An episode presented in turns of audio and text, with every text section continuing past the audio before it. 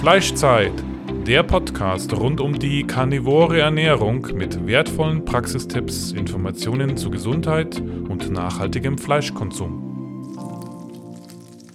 Andrea! Fleischzeit! 3, 2, 1. Tschicke, tschicke, tschicke. Fleischzeit Podcast. Neue Folge heute mit dem Thema die Evolution des Menschen. Und dazu werden wir uns ein paar sehr interessante Erkenntnisse heute anschauen mit der Andrea zusammen, denn die hat da schon sehr viel recherchiert für ihr Buch auch. Guten Morgen, Andrea. Ja, guten Morgen. Erste Frage, wann ist es soweit mit dem Buch? Ähm, wir hoffen bald. Wir sind theoretisch schon relativ fertig, aber die Frage ist eben noch, wir brauchen ein best gutes Layout und ob wir noch eine Webseite brauchen und ob wir Boni brauchen und, und, und. An so etwas sind wir jetzt im Moment dran. Und das Cover. Wir brauchen also, wenn jemand einen guten Cover-Designer erkennt, dann bitte bei mir melden. Frag mich mal das gleiche bezüglich der Elektrolytmischung. Ach so, ja, genau. Wie weit ist eure Elektrolytmischung? Bei dir geht ja alles immer schnell voran, das weiß ich schon. Du packst die Sachen schon richtig an. Wir sind schon ähm, fast in der Produktion. Also ähm, wir testen jetzt gerade noch ein bisschen aus, probieren noch ein bisschen rum, was die beste Mischung ist.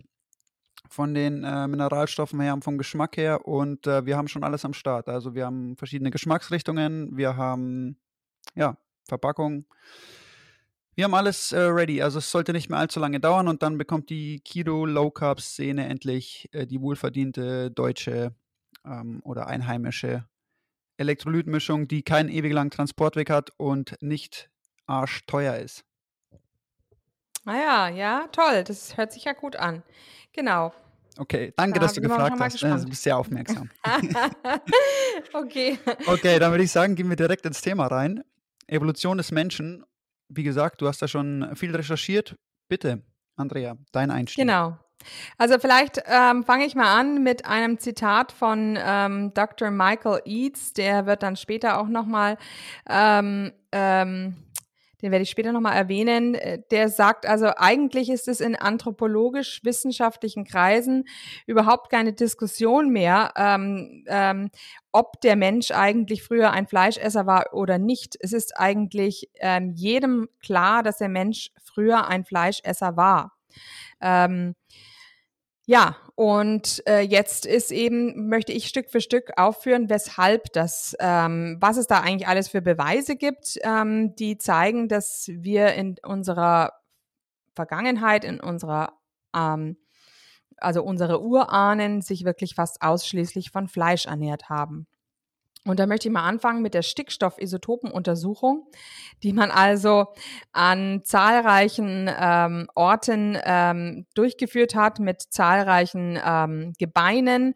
Und zwar ähm, zurückreichend in die Zeit der Neandertaler vor 30.000 Jahren bis aber auch so ja Steinzeit, also kurz vor ähm, also so ungefähr vor 10.000 Jahren, kurz bevor die ähm, die Sesshaftwerdung ähm, ähm, stattfand.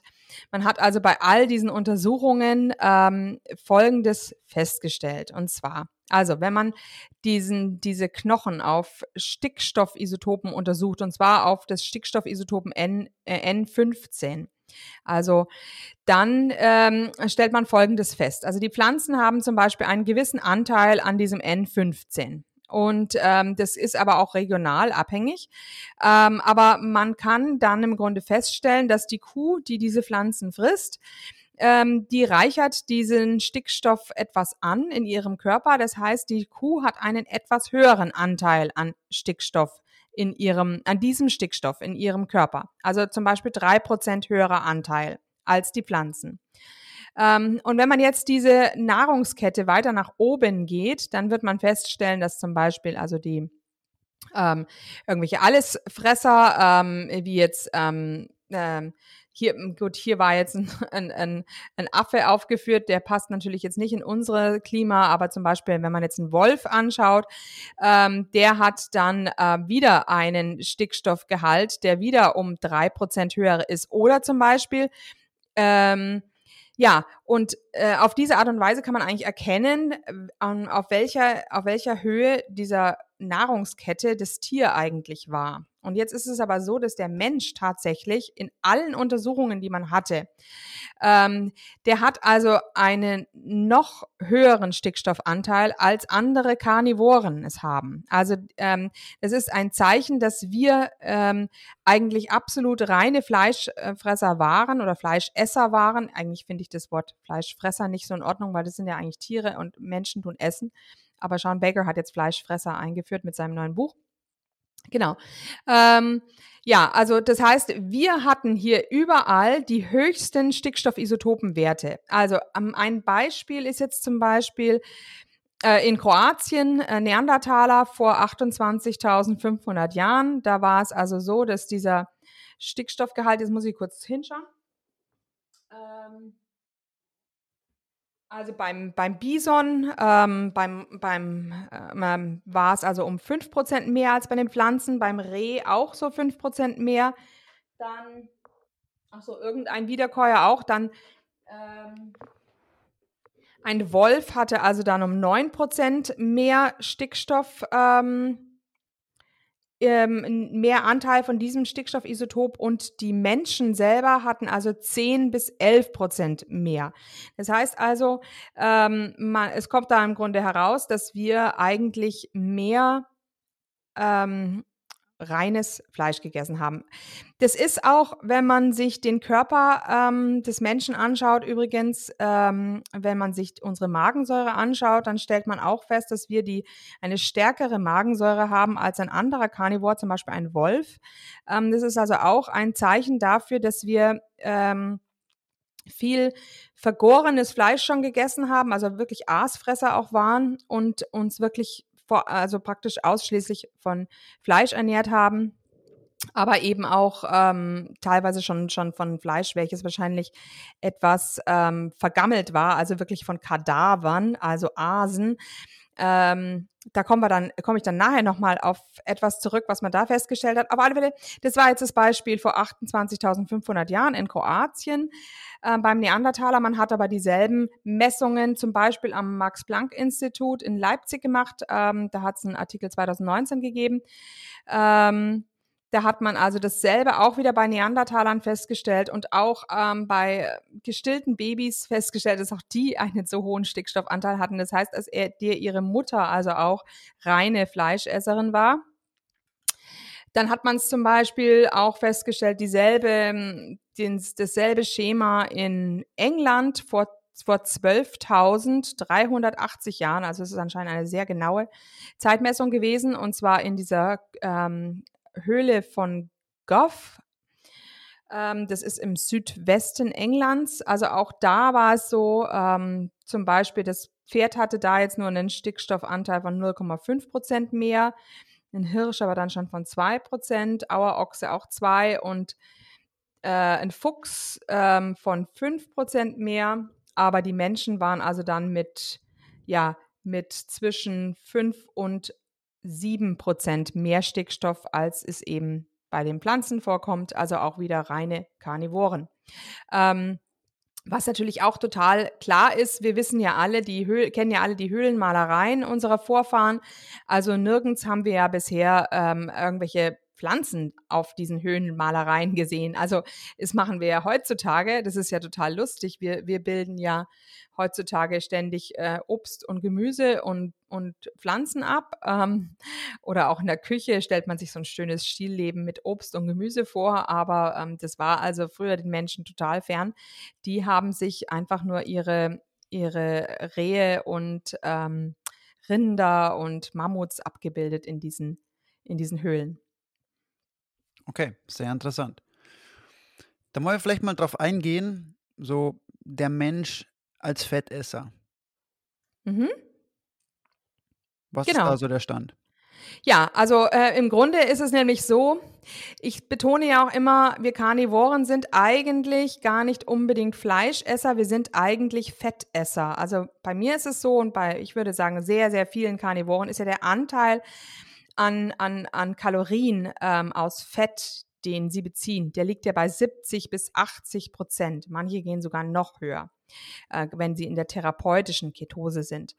Ähm, das heißt also, wir sind eigentlich mehr Fettesser als Proteinesser wir Karnivoren. Und ähm, dass der Mensch grundsätzlich ein Fettesser ist, da kann ich also euch allen ganz, ganz arg das, ähm, die Beiträge, das sind Vorträge von Amber O'Hearn ans Herz legen. Die hat das sehr äh, daran sehr geforscht ähm, dass wir Menschen eben eigentlich wesentlich besser auf Fett ausgelegt sind als jetzt zum Beispiel auch ein Wolf, also oder ein Bär. Ähm, wir sind nämlich durchgehend in Ketose und ähm, ein Wolf ist das zum Beispiel oder ein Hund oder auch eine Katze, die sind kaum in Ketose, auch wenn sie reine Fleischesser sind oder Fleischfresser sind die jetzt, die fressen ja schließlich, ähm, so sind die eigentlich kaum in dieser Ketose, also in diesem Zustand, in dem der Körper wirklich die, ähm, äh, die Zellen äh, entweder von Fettsäuren als Energietreibstoff leben oder eben von Ketokörpern.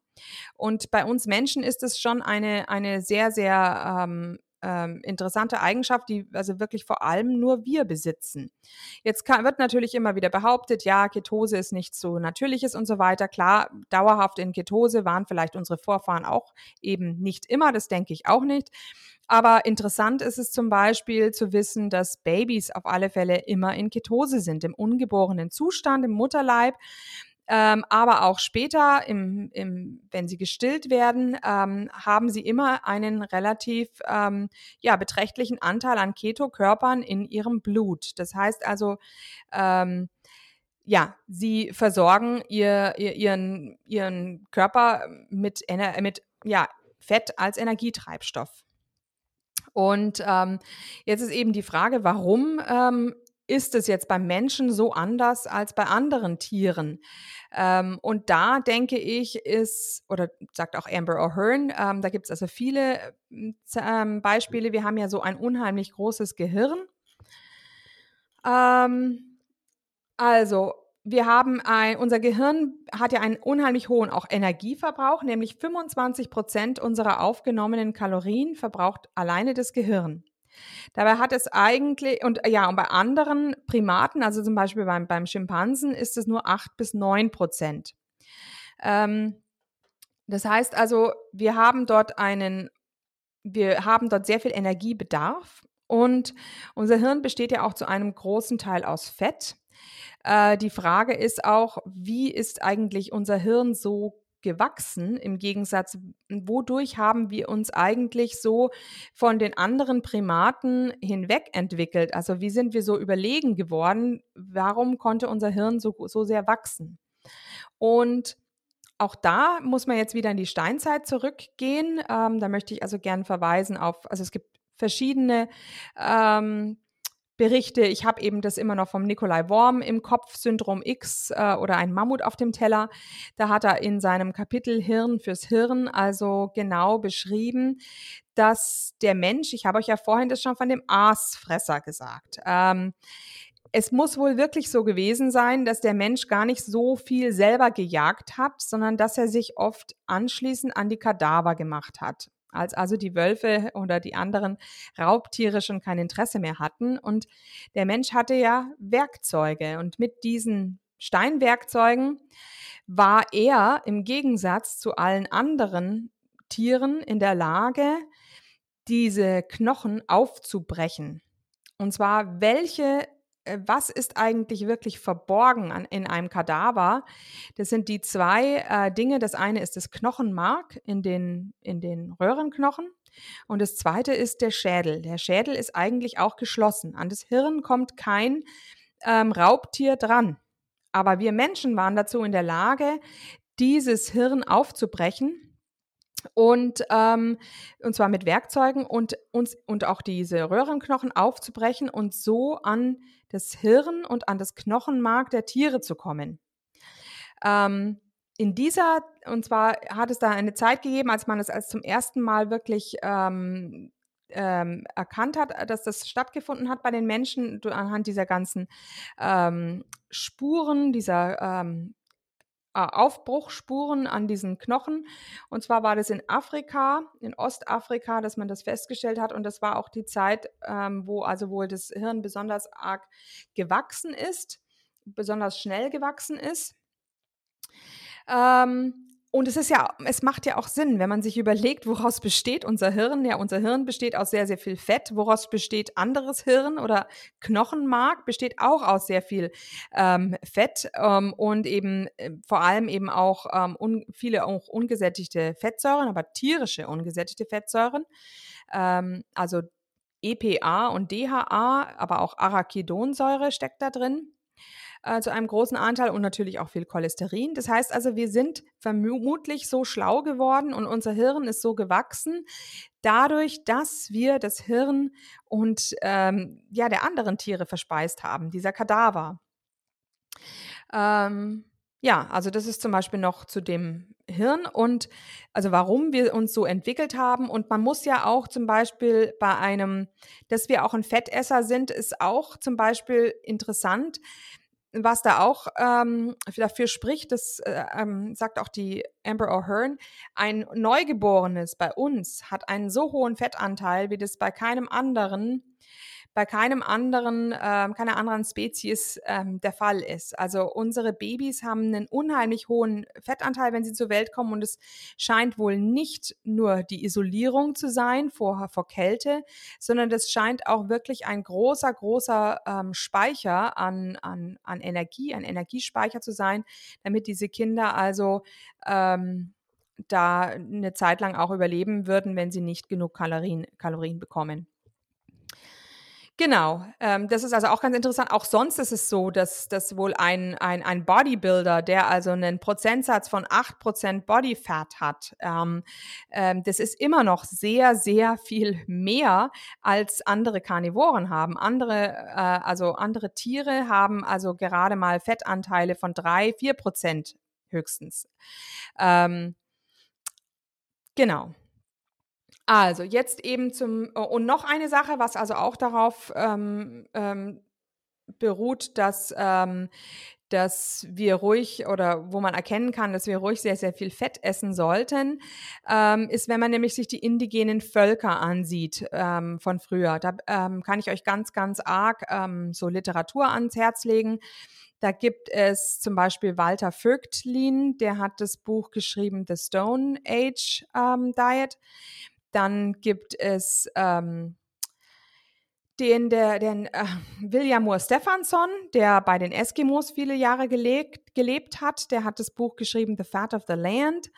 Ähm, aber auch ähm, Weston A. Price kann ich da ganz arg ähm, empfehlen, der auch ähm, die indigenen Völker ja noch um 1930, die letzten, die es noch gab, die noch nicht von der westlichen Welt ähm, in, mit der westlichen Welt in Berührung gekommen waren, diese Völker hat er auch aufgesucht und sie haben alle festgestellt, dass sie unheimlich viel Fett gegessen haben und dass sie ganz, ganz scharf auf Fett waren. Also von den Eskimos weiß man ja, dass die das Fleisch so richtig getunkt haben in, in, in Fischöl.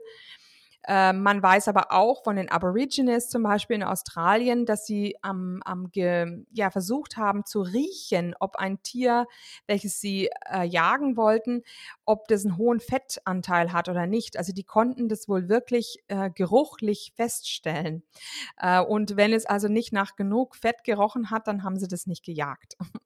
Also auch ganz interessant. Genau. Ja, so viel. Also ich ähm, bin der Ansicht, dass das eben äh, nicht von der Hand zu weisen ist, dass der Mensch also durch das Fettessen sich auch so sehr von dem restlichen Tierreich abgesondert hat. Ähm, es ist also ein Jammer, dass wir alle kein Hirn und kein Knochenmark mehr essen, weil das hat uns vermutlich so schlau gemacht. Und es ist ja auch nicht verwunderlich, dass wir also seit ähm, 30.000 Jahren schon wieder kleineres, ein kleineres Hirn bekommen. Nicht nur die Neandertaler hatten ein größeres Hirn, sondern auch unsere direkten ähm, Vorfahren. Ähm, also die, der Homo sapiens sapiens hatte auch vor 15.000 Jahren noch ein wesentlich größeres Hirn. Ähm, nämlich von 1500 Kubikzentimetern und wir haben jetzt im Schnitt nur noch 1350 Kubikzentimeter. Millimeter? Genau. Oder Zentimeter? Kubikzentimeter und ein Kubikzentimeter ist ein Milliliter. Okay. Du musst es wissen als. Genau, das ist jetzt, da bin ich jetzt gerade. Ich bin raus. Dave, dieses Mal äh, weiß ich es genau. Kubikzentimeter ähm, oder eben, also sprich, ähm, also 1350, das ist ja über eine Maske. Also, genau, also fast äh, ein, ein Drittel Maß äh, sind es.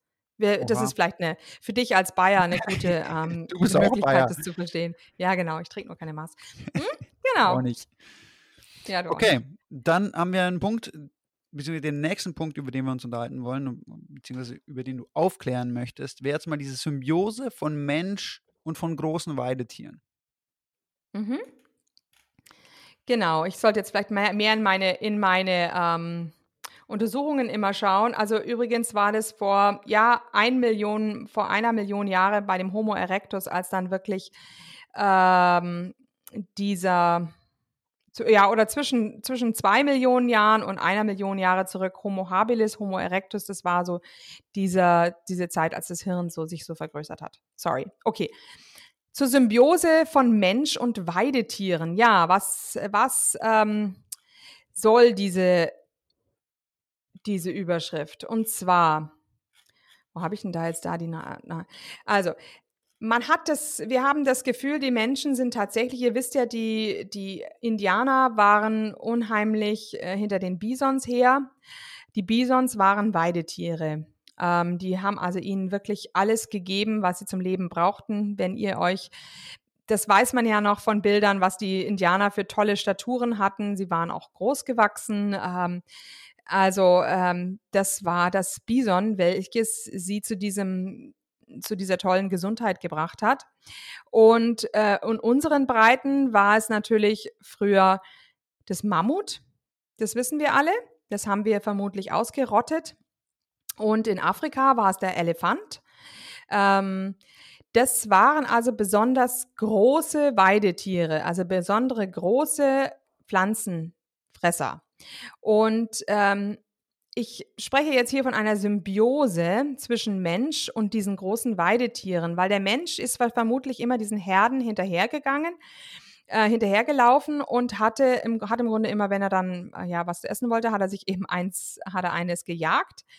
Ähm, eine Symbiose auch, weil ähm, wenn ihr euch überlegt, wir würden jetzt in den Wald gehen und ein Reh verspeisen oder ein Wildschwein verspeisen, das ist für uns zu mager. Da ist praktisch kein Fett dran. Oder ihr kennt ja auch alle des, diesen Begriff des Kaninchenhungers.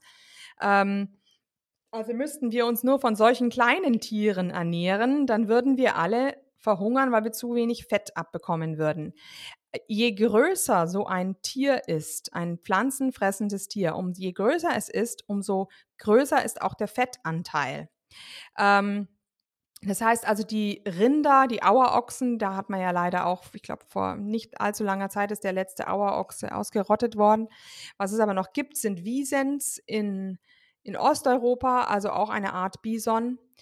Ähm, ähm, und als wir also unseren Mammut ausgerottet hatten, da hat sich der Mensch im Grunde auch diese, bei dieser Sesshaftwerdung ja auch ein wenig das Rind und vielleicht auch dieses Schwein, das Hausschwein, was wir haben, hat ja auch einen hohen Fettanteil. Ähm, die haben also beide so einen Fettanteil von 25 Prozent. Und das ist also auch vermutlich so der Fettanteil, den ein Mammut hatte. Das heißt, der Mensch hat sich vermutlich solche Haustiere auch gezüchtet, die diesen Fettanteil hatten, die ursprünglich diese Weidetiere hatten. Und aufgrund dieses hohen Fettanteils sind, haben wir, sind wir Menschen auch so gut und so prima haben wir uns entwickelt, weil es genau das war, was wir brauchten.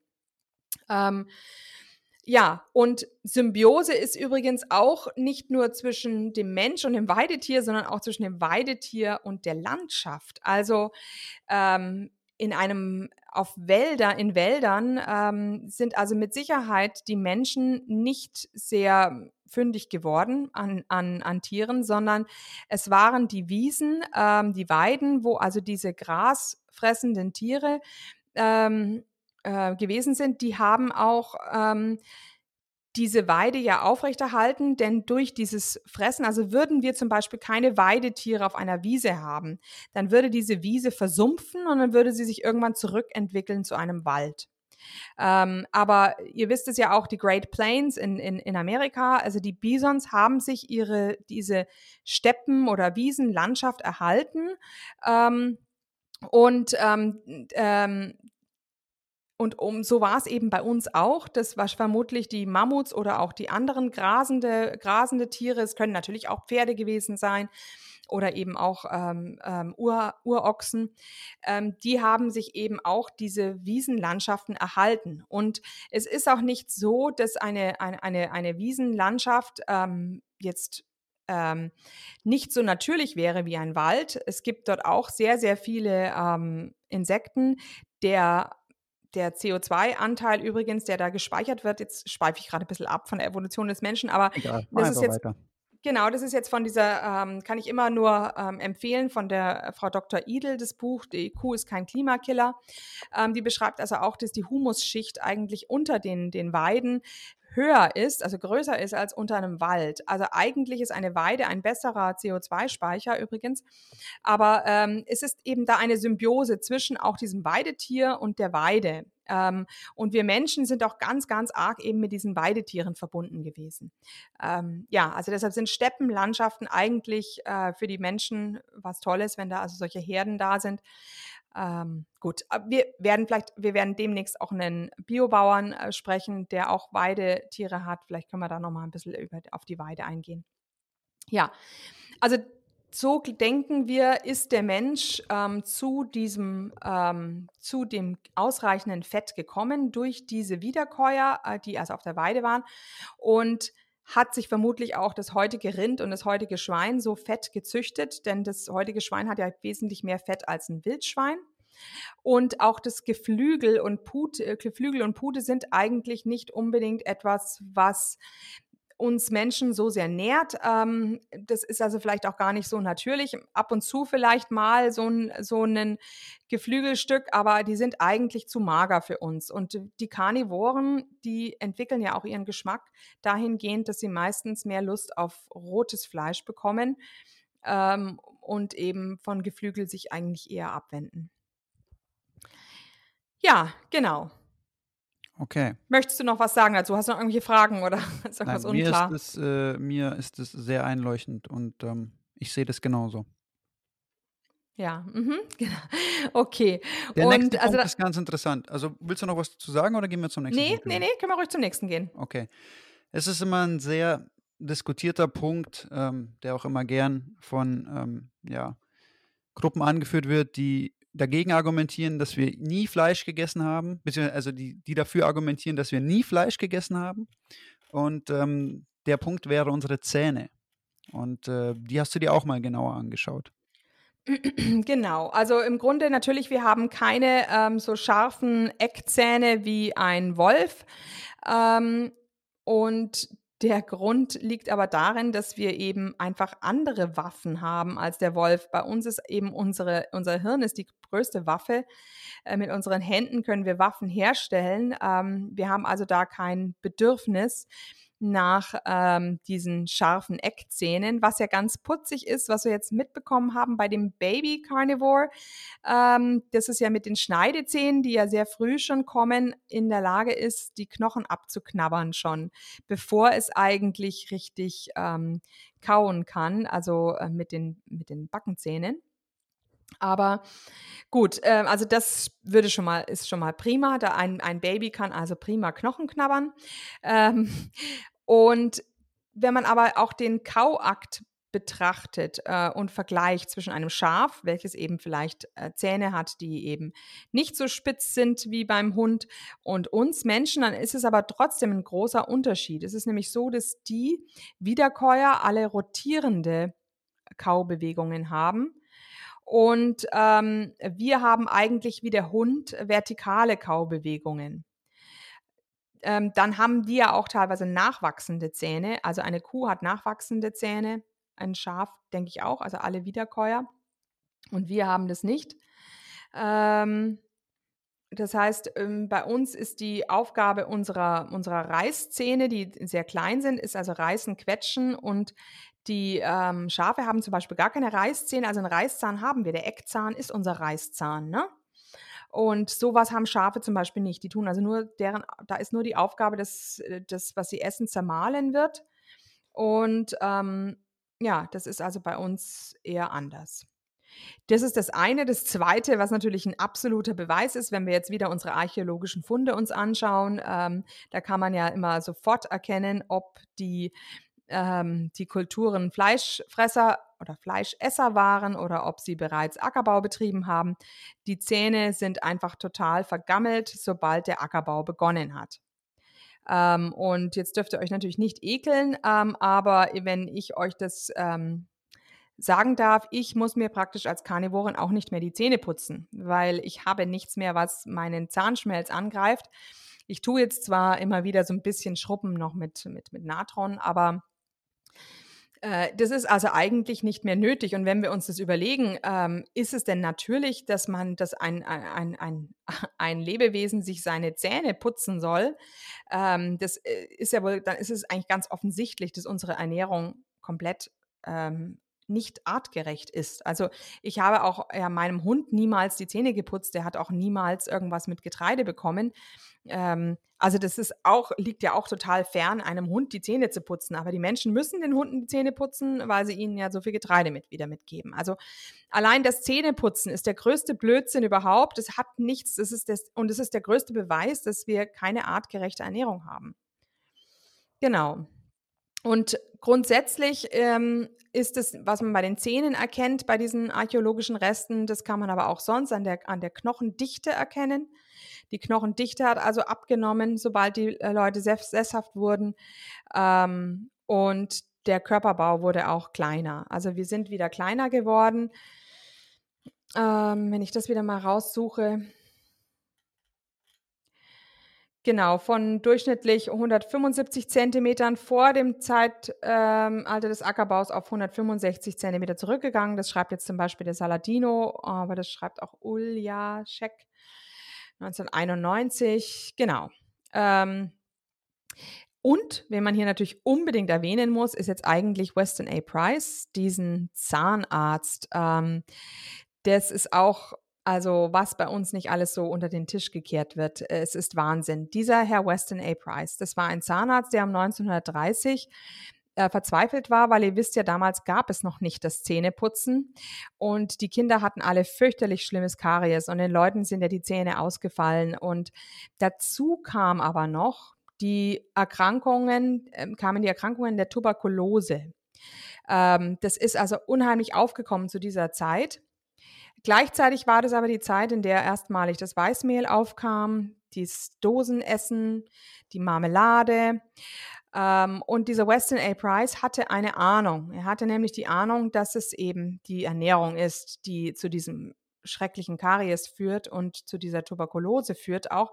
Tuberkulose ist ja eine Erkrankung der Atemwege, die sich natürlich teilweise auch noch ganz, ganz schlimm dann am ganzen Körper ausbreitet, aber so wie natürlich unser Mund mit unserem Atemwegen verbunden ist, wenn natürlich in unserem Mund alles nur fault und voll ist mit Bakterien, dann ist es natürlich kein Wunder, wenn das auch die Atemwege befällt. Und wenn also dann auch Tuberkulose davon eine Folge ist. Also hat er sich aufgemacht, ich weiß nicht, wo er das Geld her hatte, aber er hat also viele, viele Weltreisen unternommen, zusammen mit seiner Frau und ist also überall ähm, losgezogen und hat gesucht nach Völkern oder Stämmen oder Menschengruppen, die noch nicht mit der westlichen Ernährung in Kontakt gekommen sind.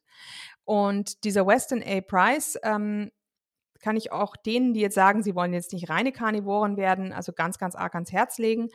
Ähm, denn die Völker, die Weston A. Price damals aufgefunden hat, waren keine reinen Fleischesser mehr. Aber sie hatten eben so gut wie kein Karies. Also so gut wie kein Karies heißt wirklich null bis vielleicht mal ein Zahn ähm, hatte da Karies. Und äh, er hat festgestellt, also zum einen war natürlich ganz klar, das waren die Leute, die noch nicht mit Weißmehl und mit Zucker in, in Kontakt kamen.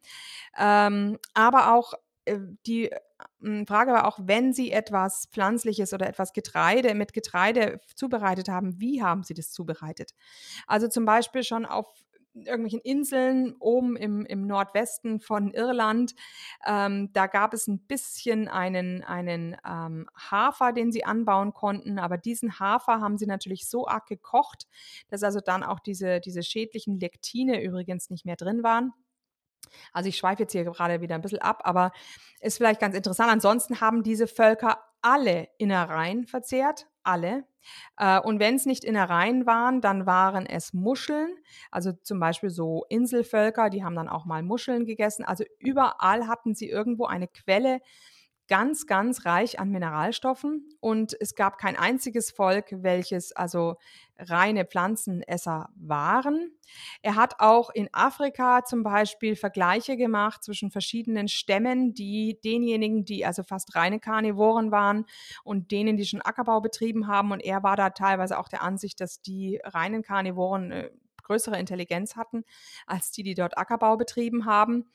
Ähm, aber einfach toll war es, dass er grundsätzlich festgestellt hat, dass diese indigenen Völker, die sich noch ursprünglich ernährt hatten, die keinen Karies hatten, dass dort auch kaum Kriminalität war. Ähm, dass die Völker grundsätzlich auch vom gesamten, also nicht nur den, den Kiefer betrachtet, sondern vom gesamten Körperbau schöner waren. Also sie hatten auch ähm, nicht diese ähm, diese unausgebauten äh, Nebenhöhlen, also das heißt, die, es war keiner von denen ein, äh, ein Mundatmer, sondern sie hatten alle ähm, ähm, groß, also das Kiefer war überall groß genug, dass alle, äh, alle Zähne Platz hatten und gleichzeitig waren auch die Atemwege gut genug ausgebaut, dass es also keine Mundatmer zum Beispiel gab. Die gab es also nur bei denen, die diese wenigen Nährstoffe hatten, eben bei den westlichen ähm, äh, Völkern, also mit der westlichen Ernährung. Also der Körperbau war, war, war toll, äh, die Charaktere hat er auch beschrieben, waren wirklich toll. Also die hatten kaum Kriminalität, mehr Zufriedenheit, Schönheit. Also er war total begeistert ähm, und hat wirklich extrem viele Untersuchungen dort auch gemacht und auch alles notiert. Und was hat man gemacht mit seinem, äh, mit seinen ganzen Schriften? Die hat man in einer, einer Schublade ähm, ver steckt und die wurden dort mehrere Jahrzehnte, ähm, wurde das nicht angerührt. Es war wohl gegen das, was man wollte. Auch weil er natürlich äh, unheimlich die indigenen Völker hochgelobt hat. Also während ja zu der Zeit war ja so, oh, wir, wir tollen Westlichen mit unserem, wir machen jetzt hier Krieg und das sind primitive Völker. Indianer sind primitiv und Afrikaner sind primitiv und Aborigines sind primitiv und er hat wirklich ganz, ganz toll beschrieben, was die für, für ähm, ja, was die für, für Intelligenzen hatten in, innerhalb ihrer, ihrer Kultur. Und ähm, ihm war eigentlich klar, dass wir wirklich ähm, die äh, Kulturen unserer Vorfahren mit Füßen getreten haben und dass wir eigentlich dabei sind, unser, unser Selbst zu zerstören. Ja, also wirklich unheimlich beeindruckend. Also kann ich jedem ans Herz legen. Das heißt The Physical Degeneration, das Buch von Weston A. Price. Ähm, oder eben dann, es gibt ein deutsches Buch, welches also gerade darauf ähm, abzielt, wie man sich in Deutschland möglichst äh, gut ernähren kann mit tierischen Produkten. Das ne, heißt ähm, das Vermächtnis unserer Nahrung von Sally Fallon.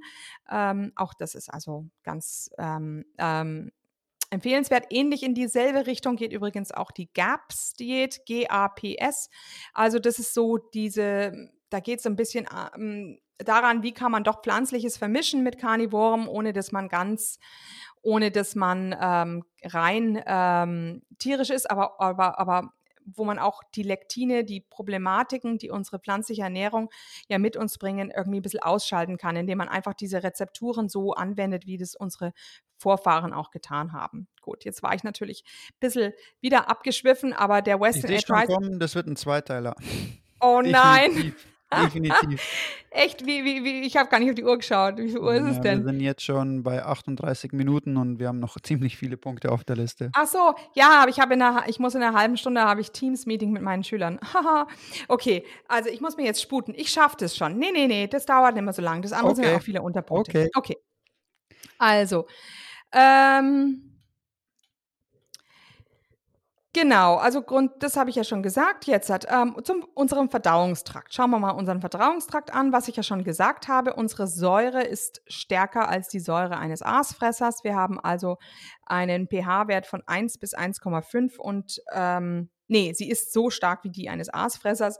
Und die zum Beispiel reine Karnivoren wie Wölfe oder Hunde oder auch Katzen haben pH-Werte von drei.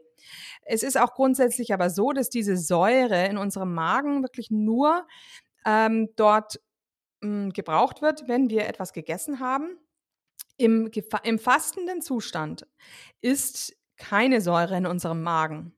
Ähm, also deshalb Leute, die also Reflux haben, die haben allein schon deshalb irgendein Problem, weil sie ja dann auch eine Säure produzieren, wo der Magen eigentlich leer ist, im leeren Zustand. Das ist schon allein ein Zeichen, dass da irgendwas komplett falsch ist. Es sollte beim Menschen nicht so sein. Diese Säure wird erst wirklich im Magen gebildet, wenn wir ähm, etwas gegessen haben. Dann ist es natürlich ähm, interessant zu sehen, wie es ist mit, mit der Länge unseres Dünndarms oder unseres Dickdarms.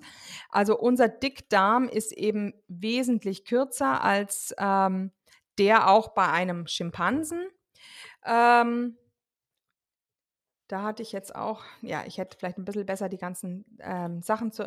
Ihr könnt es auch auf meiner Webseite einfach nachlesen. Da habe ich auch, da habe ich auch die Informationen nochmal schriftlich. Also ähm, wir haben also einen relativ kurzen Dickdarm. Dickdarm ist ja genau das, wo pflanzliches fermentiert wird. Und das Lustige ist ja auch, unser Verdauungstrakt ist eigentlich so ausgelegt. Im Magen werden die Dinge mit der Säure zersetzt. Allerdings, was wird zersetzt? Ja, Fleisch wird zersetzt, Fett wird zersetzt. Aber wie sieht's mit, mit Gemüse und Obst aus? Nee, da wird nichts mit Säure zersetzt. Ähm, das bleibt also unzersetzt. So, dann geht's, geht alles zusammen weiter. Also wie gesagt, das Gemüse und das Obst komplett, komplett unverändert. Ähm, aber ähm, das Fleisch und das Fett bereits gut aufgelöst. Dann kommt es in den Dünndarm. Im Dünndarm ist der Ort unserer Nährstoffaufnahme. Da und nicht mehr später. Das heißt also, was dort an Nährstoffen aufgenommen werden kann, das, ähm, ja, das ist gut, aber was, äh, aber der Dünndarm ist wieder eine basische, ähm, ein basisches Klima. Da wird also an dem Obst und an dem Gemüse auch wieder praktisch nichts gemacht. An den Ballaststoffen, es, es, es tut sich da nichts. Ein bisschen durch Bewegung kann vielleicht ein bisschen Glucose aufgenommen werden. Aber das Problem ist, dass wir ja so viele Antinährstoffe in Pflanzen haben. Das heißt also, aus dem Fleisch können wir schon weniger Nährstoffe entnehmen, wenn ähm, da Gemüse viel mit dabei, mit reinspielt. Ähm, als wenn das Fleisch alleine ist im Dünndarm. So, und dann geht es weiter in den Dickdarm. Und im Dickdarm ist die, ist keine, findet keine Nährstoffaufnahme mehr statt. Im Dickdarm sind einfach nur Bakterien da, deren Aufna Aufgabe es ist, dieses Ganze ähm, zu ver ver verdauen, was wir nicht verdauen konnten, nämlich diese ganzen Ballaststoffe, ähm, die ganze Zellulose. Und diese Bakterien, natürlich könnt ihr euch vorstellen, wenn ihr brav seid und viel Gemüse und viel Obst äh, esst, dann habt ihr natürlich viele Bakterien in eurem Dickdarm. Das heißt, ihr habt auch so einen schönen, schönen ähm, großen Unterbauch. Ne? Das kennen wir. Also gerade bei den Schlanken sieht man das dann oft, dieser aufgeblähte Unterbauch. Das sind also die ganze Menge an Bakterien, die sich da ans Fressen machen. Die erzeugen natürlich auch sehr, sehr viele Gase. Dann muss man wieder pupsen. Und ähm, aber Nährstoffe können wir an der Stelle nicht mehr aufnehmen. Das Einzige, was wir im Dickdarm noch, ähm, noch tun, ist diese Bakterien füttern, also diese Schmarotzer im Grunde füttern mit diesen restlichen Ballaststoffen. Und was ich so interessant finde, wieder was die Evolution des Menschen anbetrifft, der Schimpanse, der kann aus Ballaststoffen, also der kann aus Zellulose noch Energie entnehmen. Der kann es also umwandeln in Kalorien. Wir Menschen können das nicht. Die Frage ist, oder man könnte auch sagen, nicht mehr.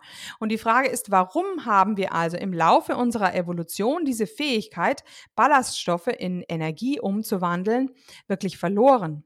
Und ich kann mir das nur so erklären, dass wir eben diese Fähigkeit, Ballaststoffe ähm, zu verwerten, gar nicht mehr benötigten. Also wir waren einfach nicht mehr darauf angewiesen. Wir waren reine Fleischesser und haben auf diese Art und Weise nicht mehr die Notwendigkeit gehabt, Ballaststoffe zu verwerten. Ähm, unser Dickdarm ist deshalb eben auch wesentlich kürzer geworden als der bei einem Schimpansen. Ähm, ganz zu schweigen von, von, von einem Gorilla, der ist, hat natürlich einen ewigen, einen riesigen äh, Darmverdauungstrakt. Also im Grunde ist unser Hirn vielleicht auch dadurch dann auch gewachsen oder man kann sagen, als unser Hirn gewachsen ist, ist im Grunde unser ganzer Verdauungstrakt geschrumpft. Ja, und jetzt ähm, vielleicht, ja, die Frage, kann man das denn nicht auch, ähm, ja, das oder das, wie es uns heute geht, mit unseren ganzen Zivilisationskrankheiten, die wir vermutlich meiner Ansicht nach durch diesen ganzen Kohlenhydratkonsum ähm, haben, ähm, hat es das denn in der Vergangenheit schon mal gegeben? Und da haben wir ein ganz, ganz tolles Erbe ähm, der Ägypter, ähm, nämlich ihre ganzen Mumien. Ihre Mumien sind ja perfekte ähm, perfekte ja, Relikte der Vergangenheit, die uns nicht nur den Knochenbau zeigen, also das habe ich ja euch gesagt, ist eh schon klar, dass die Knochen alle schlecht waren und, und das Skelett ähm, ähm, kleiner und die Zähne waren total verfault. Aber was man an den Ägyptern auch noch sehen kann, ist die Haut. Man kann sogar die Arterien erkennen und die Leute waren fett. Sie waren alle fett. Und es waren nicht nur Ey, die. das darf man aber nicht sagen. Ja, okay. Ja, ja. Doch, natürlich waren die Okay. fett, die waren richtig fett. Genau, und sie waren nicht nur fett, sie hatten auch richtige, also es gibt einige Statuen, wo man wirklich erkennen kann, zum Beispiel im Louvre kann ich da euch, euch ähm, vorschlagen, dass ihr euch da durchgoogelt, wo also die, oder einfach nur von, von ihr schaut euch einfach nur von Dr. Eads, Dr. Michael Eads, ähm, der hat Vorträge gehalten auf YouTube, ähm, äh, habe ich auch, ähm, habe ich die teilweise schon verlinkt? Ah, glaube ich noch nicht. Über die Ägypter werde ich noch einen Beitrag machen. Ähm, wie die Männer also richtige ätzende Männerbusen hatten, ja, also aufgrund dieses vielen Getreides, weil Getreide ja so viel, so viel weibliche Hormone enthält. Ähm, die entwickeln also richtige Brüste und es war aber auch nicht nur so, dass es nur die Reichen betraf, sondern das ganze Volk sah so aus. Also alle waren fettleibig und man konnte auch erkennen, dass die Arterien richtig verkalkt waren. Ähm, äh, die Zähne waren ja total verfault. Also es, es hat die gesamte Bevölkerung dort betroffen.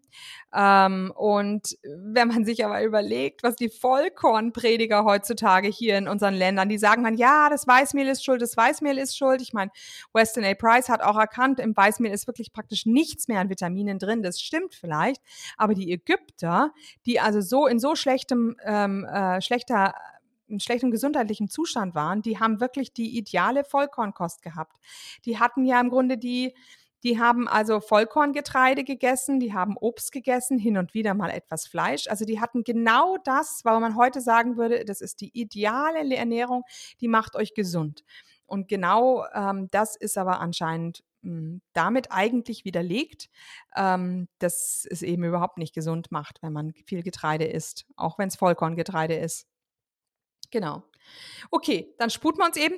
Dann, ähm, ja, und das Interessante ist eben auch, wir wissen ja, die Ägypter sind auch irgendwann eingegangen und viele, viele Hochkulturen sind ja immer wieder eingegangen. Das hatte ich schon mal in einem der vorherigen Post, Pod, äh, Podcasts erwähnt. Ähm, dass es also überall Hochkulturen gegeben hat, wo man Ackerbau betrieben hat. Dieser Ackerbau, und das ist auch eine interessante Sache, die ich von Amber O'Hearn auch habe, die auch sagt, wer sagt denn eigentlich, dass es diese Hungersnöte ähm, überhaupt in früheren Zeiten schon gegeben hat? Also als der Mensch in dieser Symbiose mit diesen Weideherden gelebt hat, da ist er ja eigentlich immer diesen Herden hinterhergegangen gelaufen oder immer mit der Herde mitgelaufen und konnte eigentlich auf diese Art und Weise immer für ausreichend Nahrung sorgen. Also eigentlich war die, die, die Futterknappheit nicht so groß, ähm, wie das dann beim Ackerbau war, wenn man nämlich aufgrund von Klimaveränderungen plötzlich komplett ohne Ernte dastand. Und das hat es natürlich früher oft gegeben. Ähm, und da kamen ja wirklich erst die Hungersnöte auf. Das heißt, äh, vermutlich hat der Mensch diese, diese schlimmen Hungerperioden erst im, zur Zeit des Ackerbaus wirklich durchleben müssen. Ähm, also nicht nur schlechte Ernten aufgrund von Klima, sondern was dazu kam, war natürlich, dass die hatten damals ja keinen Dünger und irgendwann war der Boden ausgelaugt. Was wir heute ja mit Chemie, ähm, wo, wo wir mit Chemie nachhelfen, Ach, wie toll, alle, alle Veganer freut euch oder Vegetarier freut euch, wie gut, wie gut ihr, was für Gutmenschen ihr seid. Also eigentlich ähm, zerstören wir da unsere, unseren Grund und Boden, weil diese Feldfrüchte einfach zu zehrend sind, was die Nährstoffe anbetrifft. Und dann fragt man sich eigentlich, warum hat der Mensch das überhaupt gemacht? Warum macht der Mensch das, dass er eigentlich sich immer wieder Hunger in Hunger begibt, dass er auch wirklich harte Arbeit vollbringt, weil Feldarbeit ist harte Arbeit, gerade wo die Sonne gut scheint. Und man weiß ja, Marokko war auch ein Land mit, mit, ähm, mit wirklich ganz viel fruchtbaren Feldern ähm, oder auch die ganzen südlichen Regionen. Ähm, da hat die Sonne damals genauso geschienen wie heute an der Stelle. Es war sicherlich eine sehr harte Arbeit, aber trotzdem haben sie, haben sie an Gesundheit eingebüßt. Warum hat der Mensch das nun gemacht? Und da kann man sich eigentlich nur eines als ähm, Erklärung überlegen, dass das die Opioide waren. Also sprich, ähm, ja, drogenähnliche äh, Substanzen, die einfach glücklich machen. Die stecken in Getreide, Opioide. Da kann ich euch das Buch vom Herrn Pollmer ans Herz legen, Opium fürs Volk. Da geht es also auch darum, geht es nicht nur um Opium in Getreide, auch in, um Opium zum Beispiel in Milchprodukten, gerade in Käse aber auch um Opium natürlich in Gewürzen, weshalb es ja eine Zeit lang diesen regen Gewürzhandel gab. Da waren die Leute ja so scharf auf Gewürze und haben die sich alle ähm, einführen, fuhren, einführen lassen. Inzwischen ist man ein bisschen sind wir teilweise von Gewürzen weggekommen, aber wir wissen, die Inder sind noch sehr, sehr, ähm, brauchen sehr, sehr viele Gewürze. Ähm, das ist also auch ähm, eine Sucht, die dahinter steckt, weil in diesen Stoffen auch wirklich Opioide stecken. Ja, und als letztes, was ich noch anführen möchte, ist diese angebliche Behauptung, dass unsere Vorfahren im Mittelalter ja kaum Fleisch gegessen hätten. Also da ähm, muss ich sagen, zum einen kann es sein, dass das stimmt, aber was hatten die eigentlich für eine Gesundheit? Also die waren ja, die waren ja von unheimlich schlechter Gesundheit. Die waren ja mickrig klein. Ähm, sie, wir wissen ja, dass sie sehr früh gestorben sind. Wir wissen, dass die Pest ein Drittel aller der gesamten Bevölkerung ausgerottet hat auf einen Schlag. Also sie hatten auch kein besonders gutes Immunsystem. Da denke ich nur im Moment an unsere Corona-Pandemie. Ähm, wir sollten uns vielleicht auch mehr Gedanken über unser Immunsystem machen, statt um Masken. Aber gut. Ähm, und ähm, das, das ist das eine. Also ich, ich denke, ähm, wenn sie wenig Fleisch gegessen haben und viele waren wahrscheinlich sehr arm, dann haben sie auch wirklich eine schlechte Gesundheit gehabt. Also wir können nicht behaupten, dass sie bei guter Gesundheit waren. Und es gibt aber auch ähm, äh, Berichte, wo man teilweise sieht, dass die Leute viel Fleisch gegessen haben. Gerade so Arbeiter, ähm, dass es da teilweise mehrfach am Tag ähm, Fleischportionen gab. Jemand, der körperlich gearbeitet hat, hieß auch immer in den Klöstern. Zum Beispiel hieß es, ähm, wer Feldarbeit macht, der hat rotes Fleisch verdient. Ähm, also man wusste, und die anderen müssen, müssen also weißes Fleisch essen. Man wusste also ganz genau, was einem Kraft gibt. Also total interessant. Aber es, ich, gut, ich denke, warum wird uns das Ganze die ganze Zeit diese Evolution anders ähm, proklamiert, als es eigentlich, ähm, als es eigentlich sein sollte? Ich denke, Geld regiert die Welt und ähm, nicht nur vielleicht Pharmafirmen, also ich will es jetzt niemandem unterstellen, dass er sowas absichtlich will, aber nicht nur Pharmafirmen freuen sich über immer mehr Erkrankungen äh, und die haben schließlich sehr, sehr viel Geld und die geben den Zeitschriften auch äh, Geld, für, dass sie Werbung äh, schalten und die Zeitschriften und Zeitungen und auch die Fernsehsender leben ja schließlich von der Werbung, aber auch Nahrungsmittelkonzerne. Da wird zum Beispiel habe ich jetzt wieder bei dieser Heinrich Böll Stiftung ähm, die hat diesen Fleischatlas 2021 rausgebracht und groß proklamiert, ähm, die, die, die größten Fleischkonzerne und dass das ja die größten Verbrecher überhaupt sind. Klar, ich meine, ich bin auch nicht dafür, einen, dass, es sich ein,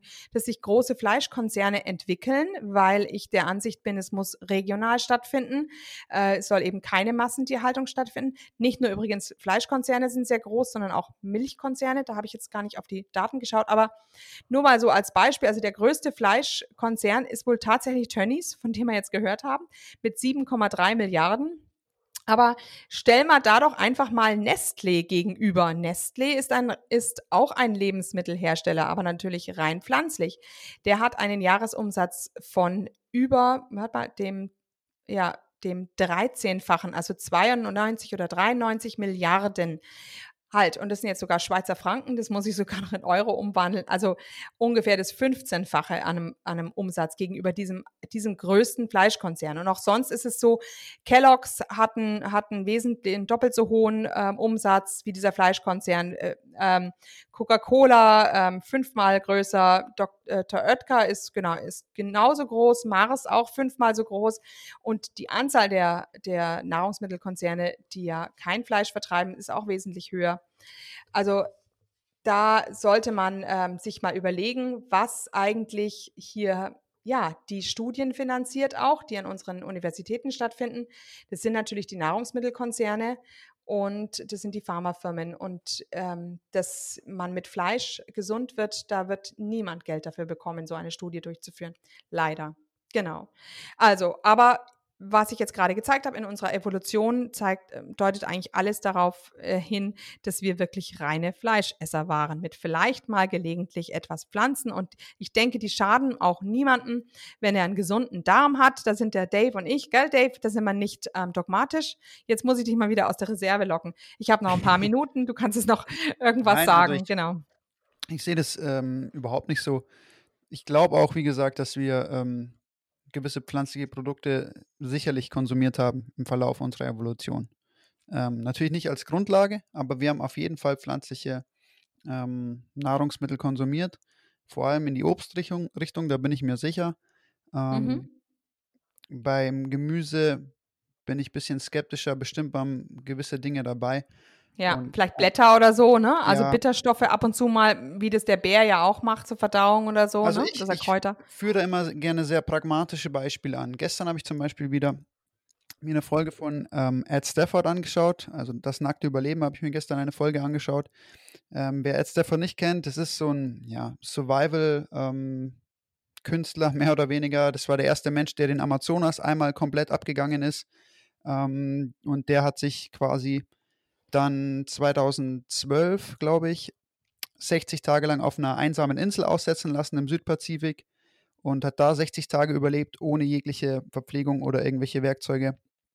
Ist einfach ausgesetzt worden. Und immer, wenn ich mir das anschaue, dann wird mir klar, wie wir gelebt haben müssen. Und ähm, es wird da sehr deutlich auch, dass wir unausweichlich auf ähm, Fleisch angewiesen waren und auf Tiere und auf tierische Lebensmittel, um zu überleben. Und mhm. man sieht auch in ganz seltenen Fällen, oder wirklich, wenn er sehr verzweifelt ist, dann greift er darauf zurück ähm, und gräbt vielleicht mal irgendeine Knolle aus oder probiert irgendwelche Blätter. Was man da aber oft auch sieht, ist, dass er wirklich dann danach oft auch mit Bauchschmerzen zu kämpfen hat, äh, mit Durchfall mhm. und was das, dieses, diese mh, hm, Überlebens, ähm, ja, oder das Überleben erschwert natürlich, wenn du mit Bauchschmerzen irgendwo rumliegst. Du kannst nicht jagen gehen, du kannst kein Wasser holen. Du, es sind einfach so ähm, gewisse Dinge, die einem dann ganz klar werden. Ich sehe das von der total pragmatischen Seite. Und ähm, ich bin auch allgemein der Meinung, dass wir ähm, früher, also erstens, wir waren professionelle Jäger, okay, das muss man mal klarstellen. Wir waren nicht unbeholfen bei der Jagd, wir waren professionelle Jäger. Wir sind ja. raus und die Leute, die gejagt haben, das war der ihr Beruf. Die haben jeden Tag nichts anderes gemacht, als zu jagen und Essen zu jagen, sozusagen. Und ähm, ich bin ja der Meinung, natürlich kann es äh, durchaus gewesen sein, dass wir manchmal Tage nichts zu essen hatten, weil wir einfach nichts gefangen haben. Auch im Winter und so war schwieriger natürlich. Aber ähm, deswegen, da bin ich sehr stark davon überzeugt, haben wir auch eben diese, ähm, wie soll ich sagen, diese Möglichkeit zu fasten auch und längere Tage ohne Nahrung auszukommen und äh, die Anpassungsprozesse, die beim Fasten eben eintreten, sprechen auch dafür, dass wir durchaus längere Zeit mal ohne Nahrung auskommen mussten. Ähm, und ich glaube einfach, erstens, wir haben gejagt wie die Verrückten und wir waren professionelle Jäger und wir waren verdammt gut drin zu jagen. Und ähm, wenn wir über den längeren Zeitraum, sei es ein paar Tage, nichts zu essen gefunden haben, dann haben wir gefastet, aber wir haben nicht irgendwie ähm, groß uns dann äh, auf Grundlage von Blättern und Knollen ernährt, das wird unser Verdauungstrakt gar nicht mitmachen.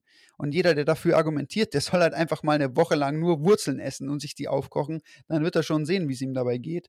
Ähm, ich finde immer diese Diskussion immer teilweise total hinfällig, wenn Leute sagen, ja, aber manche Studienlagen sprechen dafür, dass wir mh, hm, sehr viele Wurzeln und Knollen gegessen haben.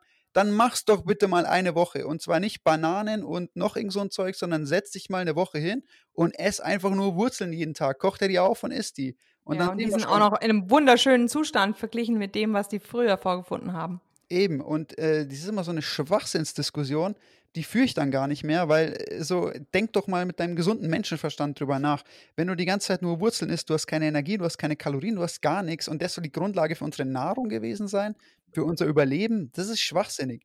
Mm, Und ähm, wie gesagt, ich glaube, dass wir auch, wir haben das schon mal angeschnitten in einem Podcast, mm, da können wir gerne nochmal dann nochmal ein bisschen tiefer reingehen, wie wir das wir- wirklich letztendlich gesehen haben. Aber ich glaube, wir waren einfach jagen, haben äh, einen Shitload an Fleisch einfach gegessen, weil wir einfach fucking hungrig waren. Und ähm, wenn nichts zu essen da war, haben wir gefastet, ganz einfach. Und ähm, natürlich, ich habe schon mal gesagt, natürlich sind wir nicht an irgendwelchen Früchten vorbeigelaufen, die irgendwie tief gehangen sind, Datteln, Feigen, was weiß ich. Ja, natürlich haben wir die gegessen, das ist ja klar. Und die haben wir auch genutzt und es war auch gut, dass wir die hatten, weil die einfach kurzzeitig Energie gegeben haben und äh, Beeren und so ein Zeug. Wenn du, wenn du auf die Jagd musstest, war das perfekt dafür, äh, sich das reinzuschieben und dann. Ja, die obwohl Jagd. ganz ehrlich, wenn ich jetzt, wenn ich jetzt zu mir durch den Wald gehe und da sind die Himbeeren reif, also das sind, das sind keine, äh, ist keine Energie, die ich da bekomme. Da, äh, da esse ich ja, da esse ich mich ja, ähm, das sind ja Unmengen, die ich da essen muss und ich habe so viel Ballaststoffe drin. Also mh, mh, der Anteil an Zucker ist wirklich so extrem gering, wenn ich da diese Waldbeeren immer Gut, bei den Bären ist Also- vielleicht was anderes, aber ich, unter anderem Bären. Also ich glaube natürlich, dass wir auch Bären gegessen haben, wenn wir die gefunden Ja, aber haben. die Die anderen schmecken Sachen geil, die wurden ja erst gezüchtet. Genau, die anderen Sachen wurden ja erst gezüchtet. Also Ja, natürlich sahen die Urfrüchte und so anders aus, aber ich glaube trotzdem, dass wir sie ähm, durchaus konsumiert haben. Ähm, also ich bin mir sicher, dass wir nicht an irgendwelchen Ja. Früchten vorbeigelaufen sind. Wenn Ja, wir, ja, klar. wir sind jetzt auch nicht auf irgendeinem Baum hochgeklettert, um die zu holen, weil sonst wären wir irgendwann, das haben mal die Affen gemacht so.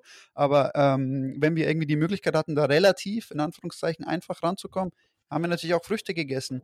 Und beim Gemüse kann ich es nicht genau sagen. Bestimmt, vielleicht gab es irgendwelche Gemüsesorten, die wir irgendwie leicht zugänglich hatten. Aber ganz ehrlich, wir haben doch auch keinen Kohl ausgegraben. Das ist doch, mhm. ich, Ja, ja. ich wende doch nicht die ganze Energie auf, die ich auch in die Jagd stecken könnte, damit ich einen, einen Mammut oder was weiß ich. Erdloch. irgend- Ich setze mich doch nicht am Boden und grab das Zeug aus für, für ein paar mickrige Kalorien. Jeder, der so argumentiert, der, das- das ist so fernab jeglichen Menschenverstandes, das kann nicht funktionieren. Aber wer es ausprobieren möchte, Leute, bitte äh, Mhm. esst einfach mal eine Woche nur Kohl und Wurzeln oder macht es zwei Wochen oder macht es mal einen Monat lang, weil wir haben ja anscheinend wirklich so äh, überlebt und unsere Evolution hat sich ja so gestaltet. Ähm, dann okay, dann probieren wir es einfach mal aus. Ich esse alle drei Tage 200, 300 Gramm ähm, Rindersteak und ihr esst jeden Tag Wurzeln und Kohl. Mal schauen, wer leistungsfähiger ist. Also die Challenge stelle ich mich gern mit jedem, der darüber diskutieren möchte. Dann können wir das nämlich auch gleich mal ganz pragmatisch angehen. Mir ist das nämlich Ja. völlig wurscht. Ich weiß nämlich, dass ich 100.000 Mal leistungsfähiger bin, wenn ich einfach drei Tage faste, eine Portion Fleisch esse und weiter faste, als wenn ich den ganzen Tag Wurzeln und Kohlgemüse essen würde. So ein Schwachsinn, ey. Aber Mhm, naja, gut. Genau. viel haben wir jetzt Ja. auf Uhr? Genau, jetzt, ähm, äh, wir haben über eine Stunde und ich müsste jetzt weitermachen. Halleluja. Okay, Dann dann würde ich sagen, machen wir super. das jetzt äh, kurz und schmerzlos. Wir sehen uns in der nächsten Folge. Vielen Dank fürs Zuhören und auf Wiedersehen. Ja, tschüss, danke. Und hier unser Haftungsausschluss. Alle Inhalte im Podcast werden von uns mit größter Sorgfalt recherchiert und publiziert. Dennoch übernehmen wir keine Haftung für die Richtigkeit, Vollständigkeit oder Aktualität der Informationen. Sie stellen unsere persönliche, subjektive Meinung dar und ersetzen auch keine medizinische Diagnose oder ärztliche Beratung. Dasselbe gilt für unsere Gäste. Konsultieren Sie bei Fragen oder Beschwerden immer Ihren behandelnden Arzt.